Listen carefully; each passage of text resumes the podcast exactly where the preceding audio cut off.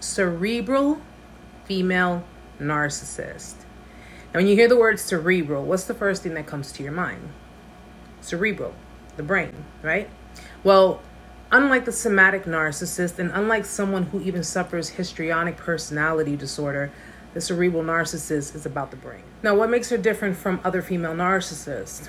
Well, you have the somatic narcissist, which is the one who uses her appeal, her sexual appeal, who is more about superficial sources, superficial sources of supply. You have the malignant narcissist, which is the more dangerous one, who's very malicious, very malicious with intent, very destructive, very disturbing. And of course, you have the classic narcissist, which is the female who is elite top class, has to be the center of attention, center stage. But the cerebral narcissist, the cerebral narcissist is probably along the lines between a malignant narcissist and a female sociopath. And the reason I put her there is because she's more about intellect. She's more about utilizing the brain. And if you have a master manipulator utilizing the brain, then her destruction can be just as bad as any other any other narcissist because when you have someone who is equipped with manipulation to incept your brain, incept your mind, and completely distort your way of thinking based on her intellect alone, that's the kind of destruction that can be a lot worse than just a regular classic narcissist. The cerebral narcissist indulges her mind in order to gain attention, grandiosity, and so forth and so on. She looks to use her scholarly background to not only show off, but to also try to make others feel inferior to her. So she's pretty much the smartest one in the room, and everyone else is pretty much dumb. Now, how will you be able to recognize a cerebral narcissist? Well, cerebral narcissists are known to flaunt their brilliant intelligence in conversations with people. So, as you're having a conversation with her, you're already going to know the top notch schools she's gone to, the degrees that she has, her educational background, how she is so intellectual, and she's going to lay that on pretty thick. Now, if you are having a conversation with her on certain types of terminology or certain types of whatever your conversation is covering, even if you're wrong, she'll be quick to not only point out that you're wrong, but she'll correct you on it. She'll correct you on it and basically have you feeling like you're a little dumb. She'll be quick to reprimand you in a sense of, no, what you're saying is wrong. This is actually what it is. Now, some of the characteristics of a cerebral narcissist. Well, we've already gone over some as far as the intelligence is concerned. Now, as we know, cerebral narcissists love to flaunt their intellect, they love to flaunt their intelligence. Okay, and they like to make sure they have the upper hand in any type of intellectual argument. This is where their ego gets a little bit more inflated because the more you are feeding into the argument, the more they're going to work hard to have the upper hand. Now, cerebral narcissists also tend to learn new things. They learn different information that they keep up here in their database. And the reason they do that is is because oftentimes they'll try to use that information to go against other people, especially other people that they feel are l- less intellectual than them, that they feel are pretty much on a sense of being ignorant. Now, another characteristic is their ego. Cerebral narcissists have very big egos, especially with this brilliance, this intelligence that they possess. And because they love to flaunt it, and because people may be impressed by their intellect, by their intelligence, that fills up their ego greatly. But they can't be in a setting with other people that are more intellectual than them or that they feel are more intellectual than them. That's a threat to them. They have to be above their peers. So, in the cerebral narcissist's eyes, everybody else is pretty much down here while she stands up here. She's smarter. Her command of the English language is a lot greater than yours, and don't you dare try to contradict them or challenge them because that'll set off that narcissistic rage that we're all familiar with. That's considered narcissistic injury for a cerebral narcissist. Another characteristic is their drive for power. They have to be the ones in charge. They cannot take any kind of criticism, nor can they take any kind of direction from anyone else. They're the ones who are in the driver's seat, and they're the ones, because they're so smart and because they're more intellectual, they are the ones who say what goes, how it goes, when it goes. Because of the fact that they have already been flaunting their intellectual background, their intelligence, their smartness, whatever we want to call it, they feel that their need to be in a position of power is a lot greater and everyone needs to just listen to them because they know best. Now, intimacy. Cerebral narcissists have low motivation for sex. They're too focused on intelligence. They're too focused on utilizing the brain. So they would actually prefer to masturbate rather than have a sexual partner. But if they end up being in a physical relationship with someone and they have to be physical, it will be someone who is considered or deemed by the cerebral narcissist as lower intelligence, I guess, someone who possesses lower intelligence. And that's, of course, worst case scenario because to a cerebral narcissist, if you have low intellect, if you are low on the intelligence scale, it's humiliating for them. So, for them to have a physical relationship with someone that they don't really deem intellectual enough, that would be worst, worst case scenario. Now, in regards to narcissistic abuse from a cerebral narcissist, the narcissistic abuse is considered to be very, very deep wounding. Reason being is because, unlike a malignant narcissist, a somatic, or even a classic narcissist, a cerebral narcissist will utilize the kind of words, because again, they have that command of the English language. They will utilize words that will not only demean you, but will humiliate you and make you feel so inferior. You'll feel this big. The cerebral narcissist uses their mind. They don't have to use physical force. They don't have to get loud and belligerent. They can sit there calmly and eerily use words that will hurt you, use things that maybe you have even told them in confidence, and twist everything around to really, really cut like a knife. A cerebral narcissist, much like any kind of covert narcissist, can give a facade that they are concerned about the fate of humanity, but the actuality of it is is that it's all a facade. They can use all of their intellect, all of their intelligence to support and back up what it is that they are trying to present in a presentation.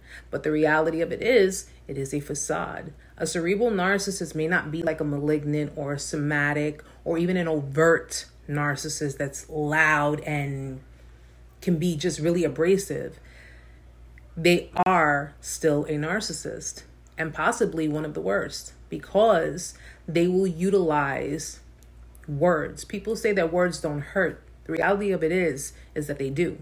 And the reality is is that a cerebral narcissist can not only make it hurt, but they can make the wound so deep you don't recover. Now, a cerebral narcissist being in a relationship with one, having a friendship with one, being a family member with one, or even in the work settings. Does not matter. They're pretty much the same with other narcissists when it comes to the different stages of having a dynamic with them. The idealization stage, narcissistic abuse, discard and devalue. It all runs the same way. But with the cerebral narcissist, how idealization goes is based on intelligence. It's not based on physicality. It's not based on emotions. It's not based on intimacy. It's based on what's up here. So if they what they'll do as far as idealizing is concerned is they're going to make you to appear to be their intellectual equal.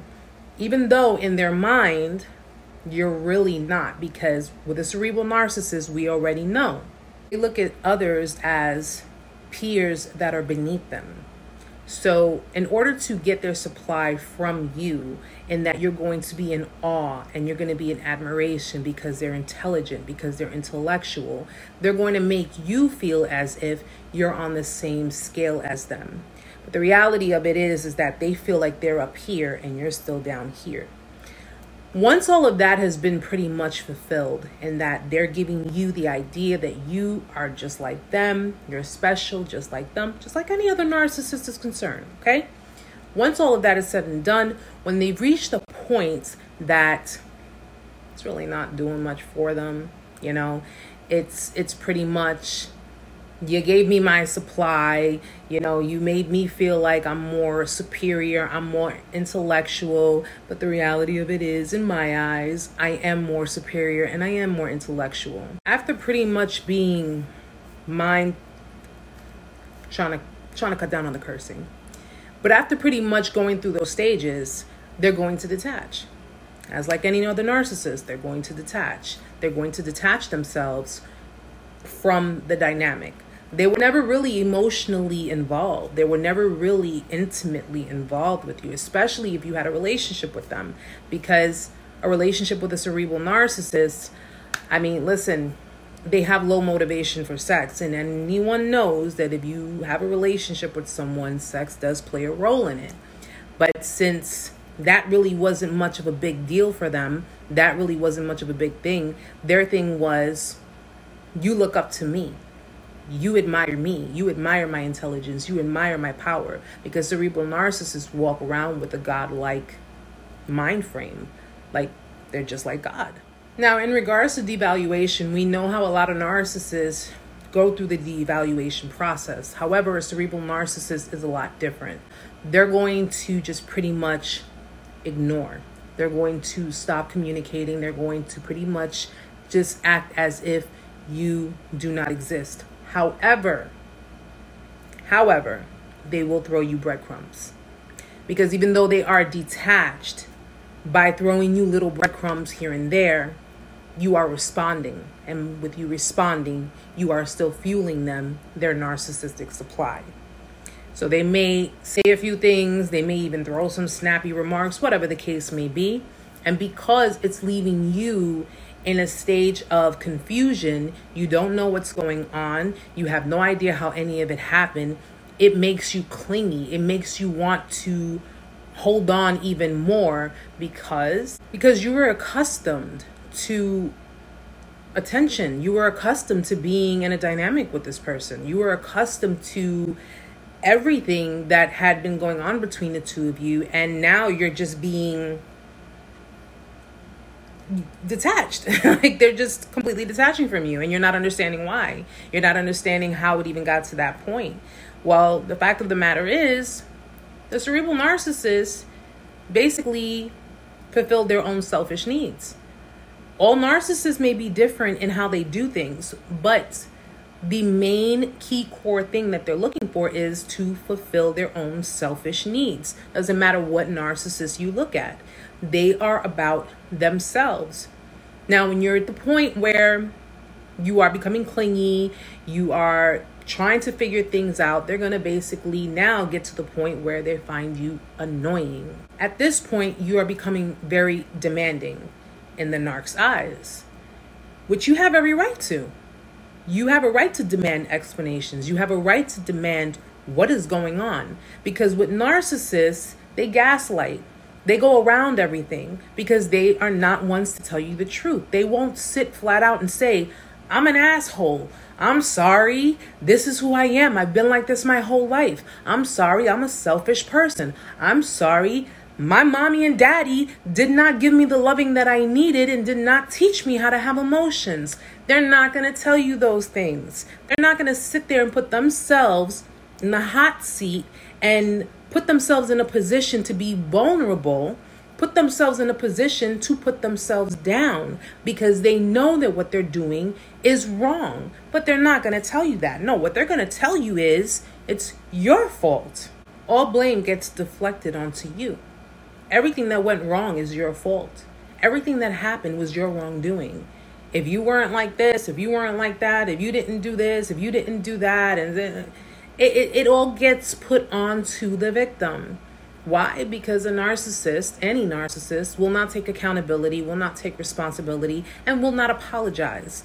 If you expect an apology from a cerebral, somatic, malignant, covert, overt, vulnerable, invulnerable, elite, toxic, any kind of narcissist, if you expect an apology and you hold your breath on it, that'll be a funeral. And I'm just going to say that. Because they will not apologize. They will not take blame. They will not take accountability. They will not take responsibility. This is just who they are. And all these videos are here to give you all of these signs. So, guys, cerebral narcissist, all about the mind, okay? Take all of these characteristics, take all of these signs, and I always say don't diagnose, don't self diagnose, but you have to put the pieces together and see things for what they are because a cerebral narcissist at the end will show you who they really are. They will show you who they truly, truly are. And you'll see that difference from the beginning. The beginning was a ploy, the beginning was to get you, to reel you in.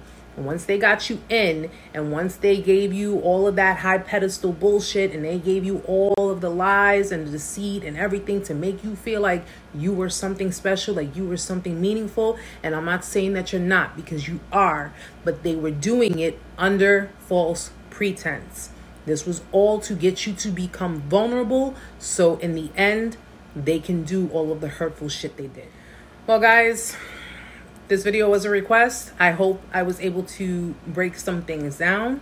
If you have anything you want to add, leave a comment in the comment section. If you have something you want to share, leave a comment in the comment section. And of course, if you have any kind of any other feedback, I'm always open for it. All right. I do hope you enjoyed the video. I do hope that I was able to help out in giving what information that I found to be extremely pertinent in this particular situation. Cerebral narcissist. Where does narcissism come from? It's a combination of so many things. It's a combination between environment, genetics, and it's pretty much a distorted way of thinking. Okay, so we have to take these things into consideration. If you notice certain signs, hopefully you get them beforehand. Hopefully you get them early on in the stages and you're able to break free from it. All right, guys, so that's my time for now. I will be speaking to you all soon. Till next time.